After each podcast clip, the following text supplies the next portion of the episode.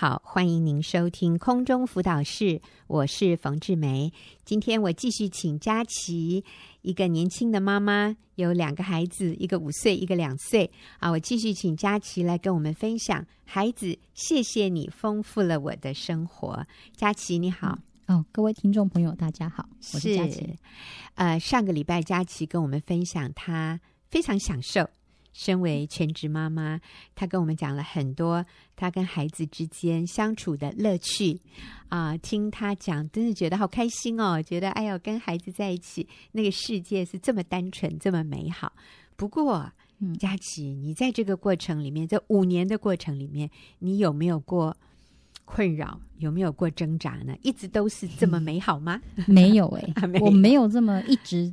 积极的看待自己这个身份，全职妈妈、嗯，所以也是一个过程，也是一个过程，慢慢慢慢的越来越好。嗯、对，好，那你跟我们分享一下你的这些挣扎和困难。哦，好，嗯、我把它简称为母乳皂事件跟聊天事件，这样，就是因为这几、嗯、这两个事件都是，我觉得是因为我没有肯定我自己的价值，我开始跟别人比较，嗯，就带来我自我自我。形象的低落，嗯，然后觉得自己所做的很没有价值，这样，嗯嗯啊，母乳皂，母乳皂的皂，肥皂的皂，OK OK，是母乳皂事件，就是我们家老二刚满一岁的时候，因为都亲喂母奶，所以冷冻库里面就库存很多冷冻母奶。啊，是。对，那冷冻母奶可以做成母乳皂嘛？哦，对，那那我还第一次听到嘞。所以那时候有听我妹妹她说，他们公司里面有一个社团，嗯，是在做香皂的社团，嗯，也可以在，哦，也可以帮人家做母乳皂，嗯，所以我就想一想，就打电话给我妹。我妹是全是一个职业妇女，嗯，那他有小孩吗？他有两个小孩，哦，一个四，一个五年级，哦哦哦，一个现如果说现在的话。嗯。是三岁这样，嗯，嗯，所以那个时候他还他的老二都还没有满两岁，哦，他是职业妇女，嗯，那我就很兴奋的打电话给他，嗯，请他的社团同事帮我做母乳皂，嗯，哦，他一听之后就说不用，你不用花钱给人家做，我免费帮你做，哎，挂完电话我就哭了，而且我是大哭一场，真的，因为我里我觉得我里面那个全职妈妈的价值一下就砰。跌到谷底。哦、一个职业妇女跟我说，她可以免费帮我做母乳皂。嗯，她要工作，嗯，她要顾家里、打扫、哦、煮饭，是他要照顾他的孩子，一个在小学，一个还是学龄前。嗯，跟我一样，我也是两个小孩。嗯，很奇怪，一个职业妇女都可以做母乳皂，我这个全职妈妈应该时间比她更多，但是我没有办法啊。哦所以我就大哭了一场，我觉得我好没有价值，oh. 好没有能力，这样。Uh huh. 嗯，另外一次是聊天时间，我我我我可不可以打个岔？母乳皂哈，听起来好有营养哦。哦，就是它用母乳的。成分在里面，那洗洗就是它会比较滋润，我觉得啦。对呀，他们说小 baby 也可以用那个来洗澡，是啊。但是要做肥皂是需要很多功夫的哦哦，你要好多程序，还要等它熟成哦，那个时间是长的。是，所以我觉得他说他有时间帮我做，我就整个崩溃了。哦，了解了解。你有时间，你这个职业妇女有时间。那我在家干嘛啊？对，是不是？对，我觉得我很没有价值，很没有用，这样是是嗯，好，所以那是第一个对这个自我价值感崩溃事件哈。对。还有第二，个崩溃聊天事件，聊天事件，从聊天的过程里面知道几个好朋友的近况，这样，而且大家都是有小小孩在身边的全职妈妈。是你看，这个条件是大家都一样，全职妈妈，嗯，都有小小孩挂在身上，嗯。嗯，要带的。啊。哦，这几个朋友，一个啊，他教成人主日学，哦、要花时间预备的，嗯哼，啊，他在预备主日奖章，啊，这要花时间预备的。再来是啊，他在他是儿童主日学的校长，哦、这也是要花时间预备的。是，我就觉得天哪，同样都是全职妈妈，嗯、都有小小孩，嗯，他可以，我我不可以，嗯、我做不到。嗯，牧师要我有一点儿主的服饰，我们教会很小，就就我们家两个孩子，他请我写一个儿主的计划，这样。我都跟牧师说不行，我没有办法，我就觉得自己很没有用。嗯，别人可以做这么多，我怎么连这一点点我都做不到？嗯，啊、嗯，就在那个比较的的时候，我就觉得自己很没有价值，对，然后我的心情就不好。嗯、我看自己所做的都是负面的，嗯哼嗯，没有满足，嗯嗯。但我也觉得很特别，上帝就透过一段经文鼓励我。是、嗯、是，你跟我们分享一下上帝怎么鼓励你的？我们好需要被鼓励哦。我觉得那段经文很很很特别，就读圣经的时候读到哥罗西书的二章六到七节，嗯，他是这样。经文是这样：你们既然接受了主基督耶稣，就当遵他而行。嗯，在他里面生根建造，信心坚固。正如你们所领的教训，感谢的心也更增长了。嗯，我读这段经文的时候，我把“你们”这两个字换成了我的名字。嗯，类似这样：佳琪既然接受了主基督耶稣，就当遵他而行，在他里面生根建造，信心坚固。正如佳琪所领的教训，感谢的心也更增长了。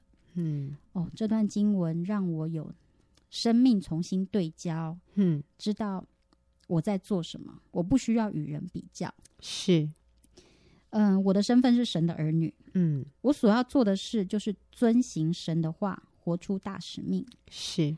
我要连接在谁的身上？是主的身上。嗯，嗯，我就我的生命就会多结果子。嗯，那是自己品格、生命的成长，还有我会传福音、造就人的果子。嗯嗯嗯嗯。那当我连接在他身上，我的根向下扎根，上面的枝叶就会长得更茂盛。嗯，那。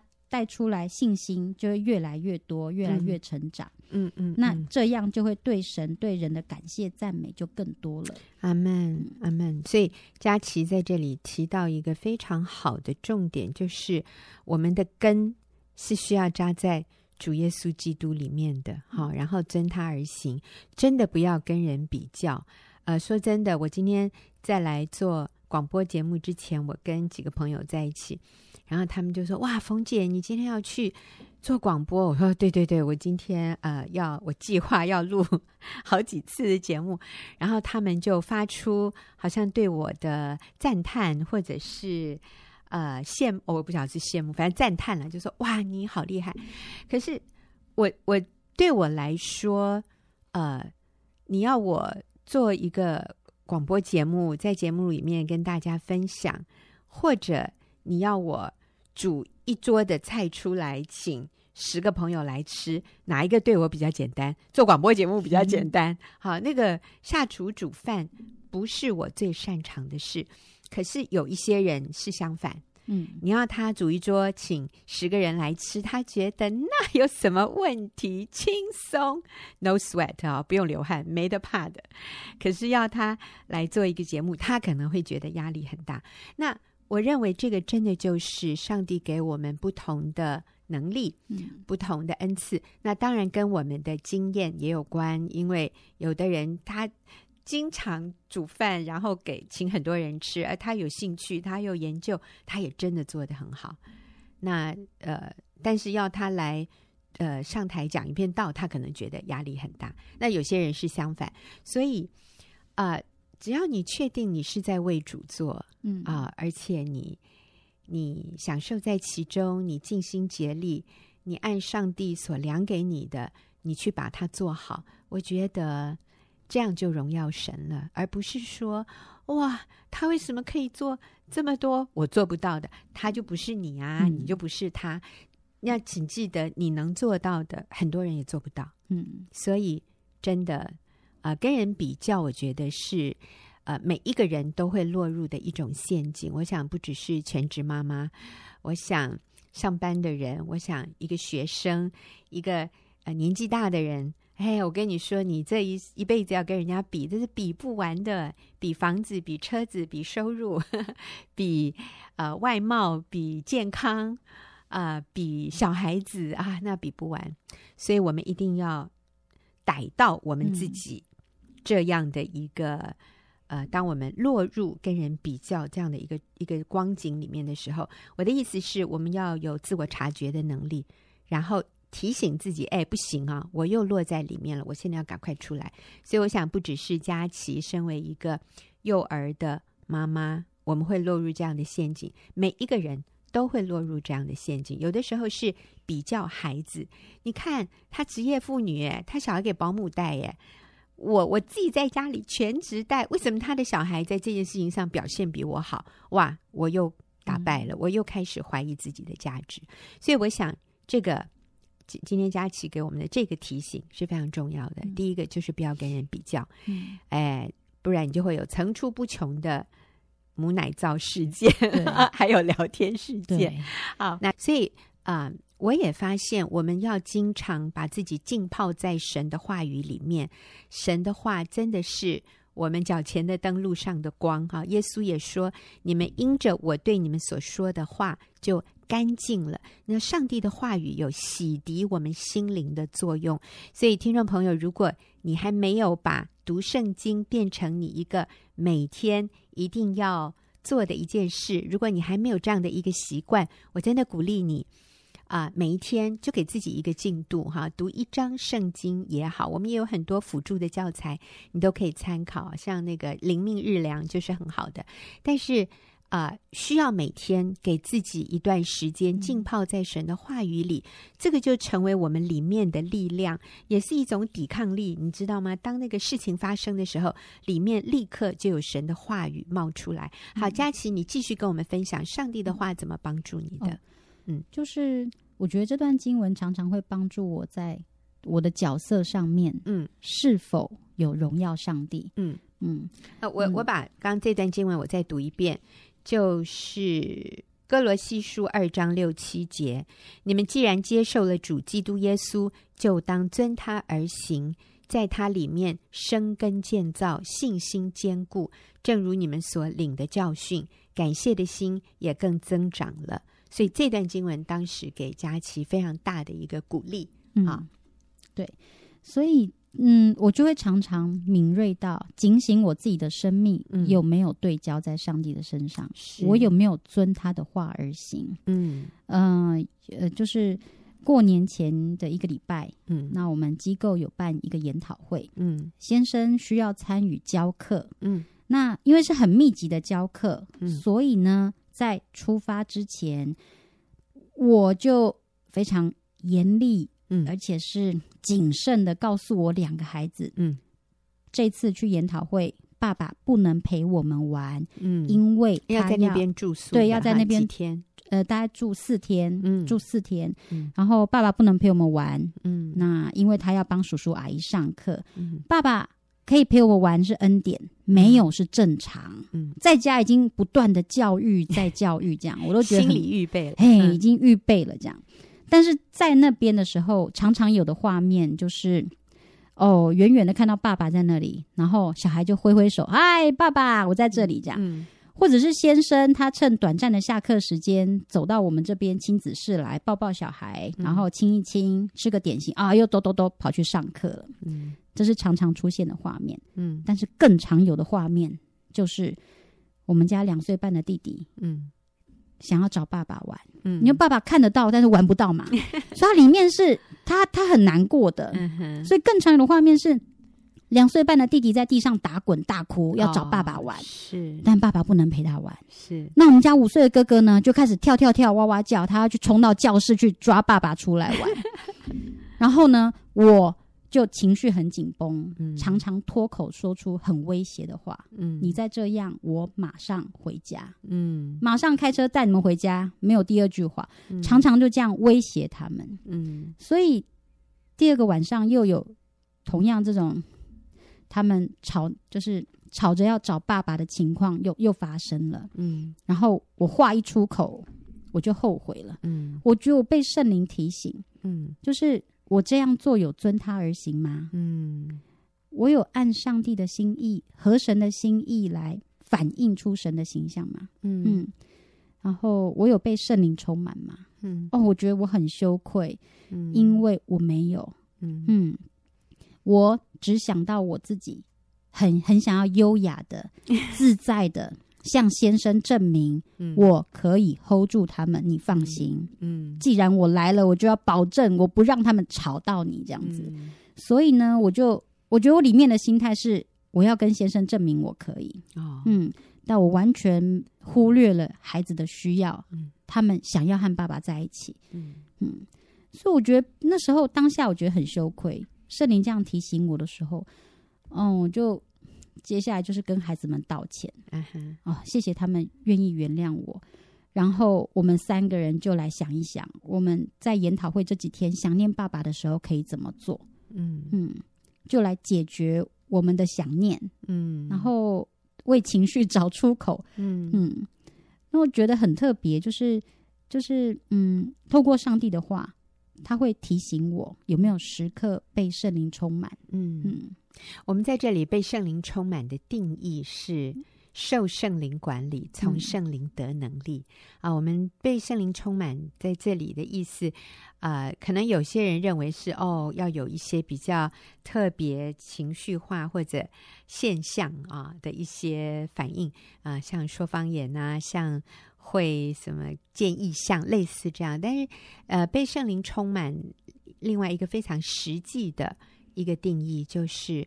我们在每天的所言所行，我们的心思意念，甚至我们的表情、我们的话语，都是被圣灵管理，然后从圣灵得能力。嗯。所以圣灵会在我们的心里面提醒我们，我们哪些地方做的没有遵基督而行，没有遵主而行的，那我们愿不愿意悔改？我们愿不愿意当下支取圣灵的能力，改变？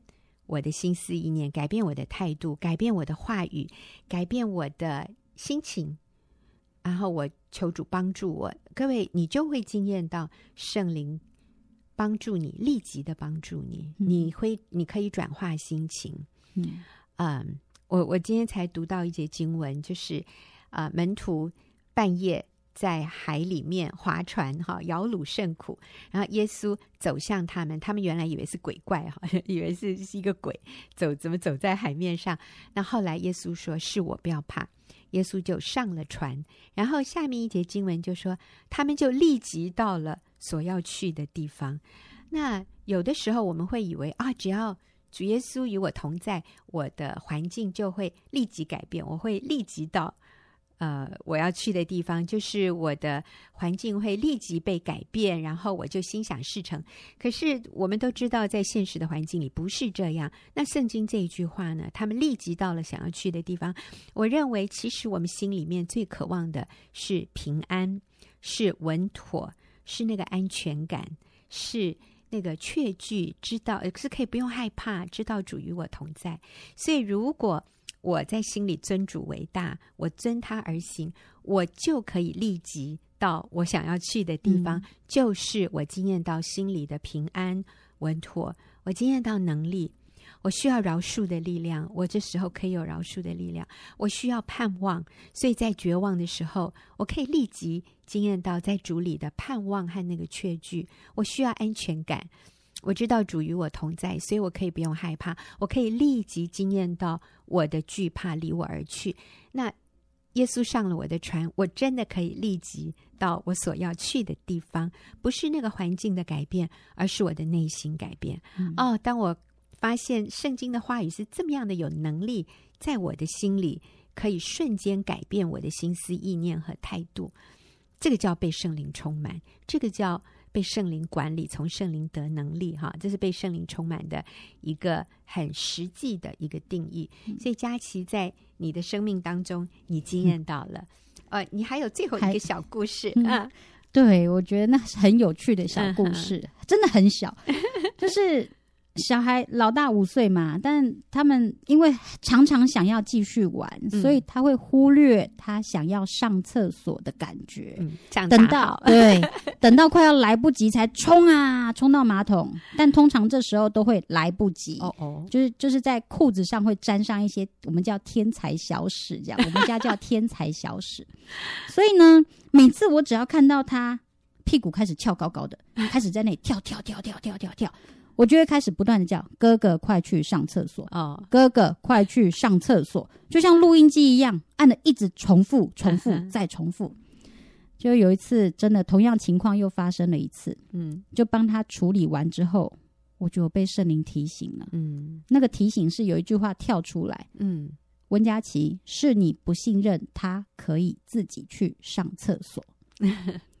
哎，我觉得，对，我承认，是我不信任他可以自己去上厕所。嗯，所以我我我就帮助他这样 提醒他。是，那等到帮他处理完，就就是擦完屁股啊，换好衣服了，嗯、我就坐到他对面来。嗯，我就跟他说：“哥哥，我一直叫你去上厕所。”你会不舒服吗？嗯，那因为男生嘛，还想玩，嗯、他一溜烟就说不会，又跑去玩了这样。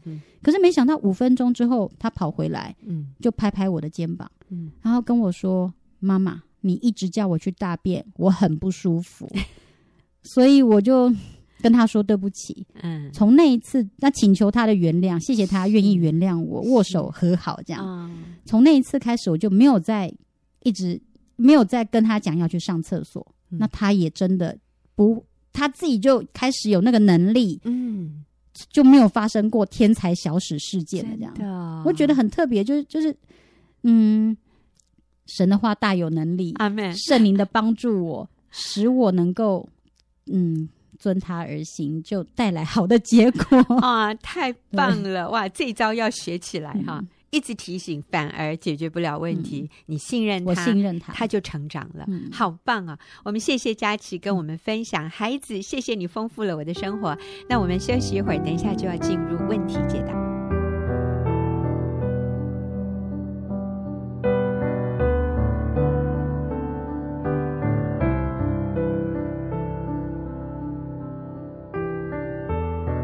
您现在所收听的是空中辅导室，我是冯志梅。进入我们问题解答的时间。今天跟我一起回答问题的是翠婷姐妹。那翠婷是学员妇女事工的小组长，也是非常有经验、非常有智慧的一位小组长。尤其在我们现在要回答的这一个问题，哈，就是有关法律诉讼这方面，哈，翠婷帮助非常非常多的姐妹。翠婷你好。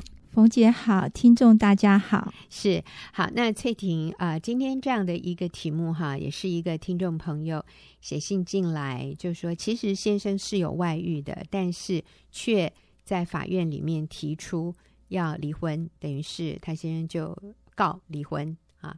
那他呃，这个姐妹感觉法官似乎是呃不太想要。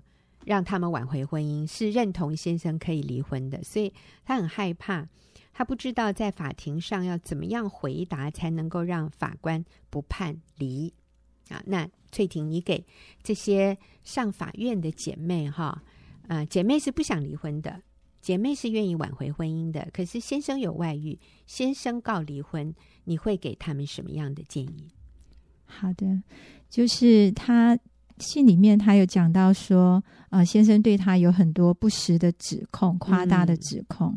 那在这个时候呢，你不要在乎他对你的指控，嗯啊、呃，因为打官司嘛，他一定是要把你当做敌人一样啊，把呃，如果不把你当成敌人的话，他也没有理由来告你了。嗯，嗯所以这个时候他会呃有很多的。对你的攻击，但那绝对不是你们真正的关系。嗯、那你信里面提到说，其实你们两个都没有分居啊，嗯、先生只是不定期的失踪。那这个情况下，这就是你的机会啊。嗯啊，你先生没有跟你有分居，那他在回家的时候，你对他的态度，嗯、还有你你跟他的关系的呃建立啊挽回，虽然这时候他会。啊，拒绝你，可是，在拒绝的情况下，你仍然啊对他的好，嗯、那更是能够感动他。虽然他表面上他看起来不受你影响啊，但是其实这真的是你的机会。是很多太太先生告他，他不见得见得到先生哎、欸，嗯、先生都没有住在一起，而且呃连 email 也不接，信也不接，什么手机什么、嗯、通通都没有哎、欸，这样的状况下。嗯姐妹还是努力的，呃，跟婆家建立关系啊，去看公婆啊什么。那、呃、那这样情况下更是艰难，都可以做。嗯，那我要说，你有很好的机会，因为你们没有分居。嗯，那还有就是你提到说他他呃在法庭上。你都是你用什么做法？你说你一一解释、道歉，并且愿意调整，请求先生及法官再给你一次机会。嗯，那这个是你做的很正确的地方。啊，上法院你真的就是需要这样子做。那但是我我的建议就是说，我补充一下，就是当你要道歉的时候，你要针对事实啊，呃，如果不是事实，你就要解释清楚。啊，不要因为呃，我觉得我们有时候会有一个错误的想法，就是我我们退让啊，然后或者我们把所有的问题好像都揽下来啊，因为法官不认识你，所以你有可能当你承认错误的承认所有的错误的时候，法官不知道那个实际的状况如何，所以你可以解释，不是事实，你必须要解释。那你说到法官好像。不太支持你啊、呃，一方挽回这个婚姻哈。嗯、那这个姐妹，因为她写的是简体字，我我想啊、呃，这个在大陆那边哈，有可能在大陆那边的姐妹的话，她呃，在法官呃，法官他们是对他们会不是很支持一方挽回，但是我陪伴大陆的姐妹哈、嗯、也很多哈。那他们呃，虽然呃。知道说有可能法官不是那么支持，嗯、但是因为他们呃，因为信仰啊、呃，在他们里面，他们对呃对神啊、呃、对神的依靠，所以他们啊靠呃就是以善胜恶哈，嗯、他们继续啊、呃、用善意来表达。那我呃也有很多机会，他们到三审啊，呃嗯、就是第三次起诉啊、呃、都没有啊、呃，就是第三次起诉之后才被判决离婚。那在这个过程，呃，你跟先生有更长的过程去啊、呃、处理你们之间的关系，还有外面的外女跟他也可能有变数，嗯，所以能够啊、呃、把这个时间拖得越长，对你们也是很有利的。哇，我好喜欢你哦，翠婷，你怎么这么积极正面？拖得长也是有利，嗯嗯，是。那你觉得说法官好像不太支持你哦？可是我看哦，你先生也觉得法官不太支持他。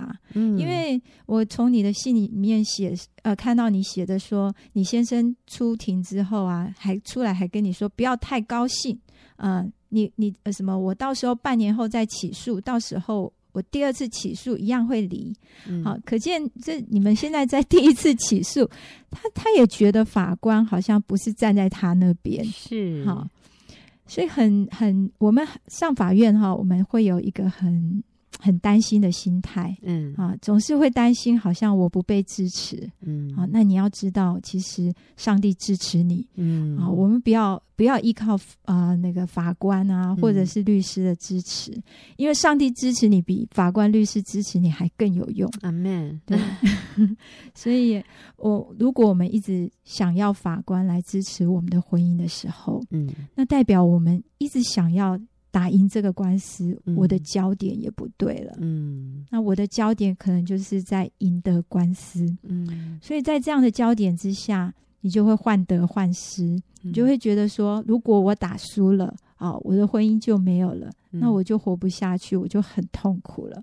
那因为我们的焦点在赢官司。嗯，那我们每一个在挽回婚姻的这些妻子都知道，嗯，不是打赢了官司。就婚姻就可以赢回来，对对对。嗯、其实我们更重要的是赢回关系，对对，你知道吗？其实赢回关系，而不是赢得官司。哦，对对。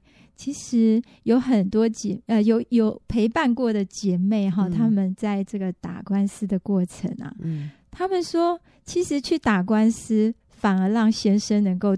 听他说话，嗯、呃、因为平常在在私下讲的时候，先生都讲歪理，你都不能解释。嗯、可是你到法院的时候呢，法官说，呃，在法官面前不能乱讲。嗯，那还有就是你愿意表达你的爱的时候，嗯、先生也不再阻止你，因为你可以有权利表达。嗯，所以很多姐妹说。其实他在法院，反而先生听到了他心里的话，嗯，知道他对他是爱的，是，所以这是一个机会啊！你可以在法庭上表表达对他不放弃的爱，嗯，那所以其实嗯。不是只有一方挽回是没有用的，嗯，那是、嗯、那是在法律上法官这样认为，可是法官也会被你感动哦。嗯，我记得有一个姐妹她说，我现在不太记得那是调解委员哈，呃，是调解庭还是真的是在法院上？啊哦，现在想起来是在调解庭上，嗯、那有一个就是有一对嘛哈，先生跟太太都去，然后那个调解委员听了先生讲的这些胡言乱语之后，就对这个太太说：“这种男人你还要他干嘛？算了啦，不要了。”啊，就是我觉得连旁边的人都看不下去，然后就问这个姐妹说：“这么烂的男人，你为什么还要他？”这个姐妹竟然说。我很爱他耶，我非常爱我的先生。然后就讲，其实先生很好啊，很可爱啊。我觉得真的，这就是一个机会，我们可以公开的让先生听完我们要说的。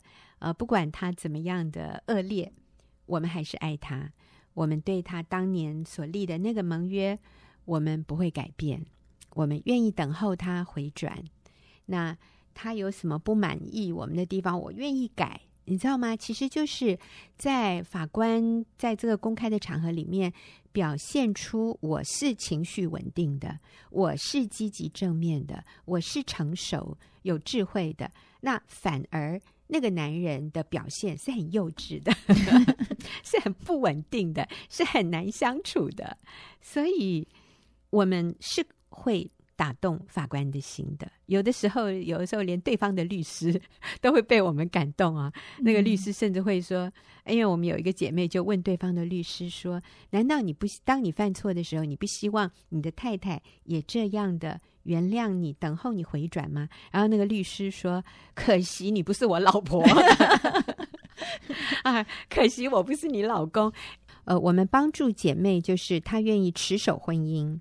但是先生告离婚啊，那这个是我们帮助的对象。我们比较不是帮助你打官司去 去去告离婚的，而是说你愿意持守婚姻，但是呃，你的配偶啊、呃、在法院里面提出要离婚，那我们乐意帮助你怎么去面对这样的一个情况。那呃，写信进来问的问题的这位姐妹，她的情况就是，其实先生是有外遇的，然后先生提出。离婚的这样的一个法律诉讼，他很担忧，他很害怕法官会判离婚。那我们刚才给他的几个重点哈，第一个重点是因为你们没有分居，所以其实你还有很多机会可以去挽回这个关系啊啊！很多这种官司的情况是先生早就已经搬走了啊，已经分居了。好，那第二个是呃，这位姐妹在法院里面的。呃，表现是非常正确的，就是呃温柔坚定的表达不离婚啊、希望法官再给他们婚姻一个机会，他愿意改啊啊、呃，这是非常非常棒的，所以这是你做得很好的。然后下面我们刚刚的一个重点就是，呃，我们不要受法官的态度的影响，我们的信心是建立在神的身上啊，是上帝最后要。来帮助我们扭转乾坤，所以法官怎么样，我们不需要那么样的在意啊、然后刚才还有一个重点，就是我们的焦点是要赢回关系，而不是要赢得官司。所以其实只要你跟先生的关系有改善，呃，常常我们听到的是最后先生撤回告诉。啊，所以我们要的是关系，而不是要赢得那个官司。所以焦点不要一直放在这个怎么赢这个官司上，而是放在我要怎么修补、挽回这个关系上。然后啊，刚刚翠婷最后提到一个重点是，不要忘记，其实我们也是可以影响法官的啊。所以法官不是那么绝对的。好，那翠婷现在要给我们一个一个实际的例子哈。是。啊，那我也再补充一点，就是说我们如何来影响法官哈。嗯嗯刚刚我们讲到说，我们焦点不是只是在赢得官司哈，要赢回关系。那我们用那个长跑跟短跑来来比个比喻哈。你赢得官司，你你就好像你你设定你要跑很短的路，那结果你跑跑跑跑到那个官司结束的时候，你就没力了。但是你赢回关系呢，这其实是一个长久持久的一个。一个彼此的关系的建立，哈、嗯，所以其实你在面对官司的时候，你还是可以建立你的关系。嗯，好，那我刚刚前面也有讲举。举到一些例子，就是说，举到一个，就是说，呃，有前面有讲到说，姐妹她们虽然在打官司，可是她发现她其实在这个过程，她所表达的先生都听到了，嗯，所以其实他们更了解彼此所要表达的，嗯、甚至她觉得她先生控诉她的那些话，她都不要把它当做是乱说，嗯，她都认真的来听。嗯，来想来想一想，是不是我可以调整？嗯，那我觉得这样很好。我们彼此开始，我们可以彼此倾听对方的心里的想法。还有就是说，呃，我们怎么样去影响法官？那这个姐妹有一个最后的结论，她问说：“我在法院上怎么回答才会让法官不判离？那法官判不判离，他的决定不是我们能掌控的。嗯，但是我们能做的就是啊。呃”前面我们提到的，我们用啊呃、温柔的心来挽回先生啊。那当你这么轻松的在挽回你们的关系的时候，那你也表达你很爱你先生，然后你看见你先生很多的优点啊。嗯。然后当你这样表达的时候，法官看到你们的关系会说：有那么严重吗？你们这样子还需要离婚吗？嗯、是。对，反而是法官会站在一个觉得说，呃，你其实。被你影响了，就是觉得说你们俩关系其实没那么严重，嗯嗯、呃，你们两个是不是还可以再去咨商一下啊，或者再协调一下？好、嗯，那所以你看啊，当我们去面对一件事情的时候，我们如果很害怕，我们很担忧，嗯、我们没有呃，就是我们不是用一个积极正面的态度去面对的时候，法官也没有办法很积极的看你的婚姻，嗯。啊那我常常觉得，我们如果积极正面靠着神的话，其实我们一个人就可以影响千万人。嗯、对，在那里你可以不用害怕，因为呃，比法官更高的权柄是神。嗯啊，你只要按照神的方式去挽回，我相信啊、呃，神的能力是超过于这世上一切的权柄的，所以你不用担心，嗯、你可以有信心的去呃表达啊、呃，也也可以呃，在这个官司里面得胜有余。好，那还有就是，我想要举一个例子，就是如果说我们设定说我们要打赢官司，真的我们就嗯会忽略我们的关系，因为我要打赢官司的时候，我就会想赢对方，嗯，那对方就是我的敌人喽，嗯，对，那我要赢过他的时候，他就会不服输，嗯，所以每个人搬出来的武器就越来越强，最后不知不觉的，我们已经开始攻击对方了。嗯 对，那所以这样的情况下，要建立关系太难了。嗯，这就是为什么一般人说的，你到了法院就真的会撕破关系哈、嗯。那就是因为我们想赢。嗯，那有一个姐妹，她是大陆的姐妹。嗯，按理来说，她是可以继续上诉。第一次先生提出告诉离婚的时候，她就被判决离婚了，嗯、因为姐妹都完全没有解释。嗯。啊，然后甚至他觉得，嗯，先哦，他先生都有回家，他先生也对他很好，嗯，然后他也对他先生很好，嗯，我就说，那你可以拿这些证据来说，你们关系很好，不要离婚，嗯。啊，那他就是轻描淡写，没有写，没有说的很仔细，但是后来法官判决离婚，那我们鼓励他上诉。那他考虑了很久，有二十天的上诉，就是二十天的考虑期，他可以上诉。嗯。可是他没有上诉。嗯，他说他有一个经文感动他，就是圣经的经文。他说：“为什么不情愿受欺呢？哈，嗯，你们为什么要在外人面前彼此争诉？这样？”那他他就决定他不要上诉。嗯，他决定，他就是要努力挽回、建立关系。嗯，哇，我觉得他真的是用冲的耶。嗯，他在那个关系里面，他真的是用所有的机会，就是来挽回他的先生，他不放过任何机会来挽回。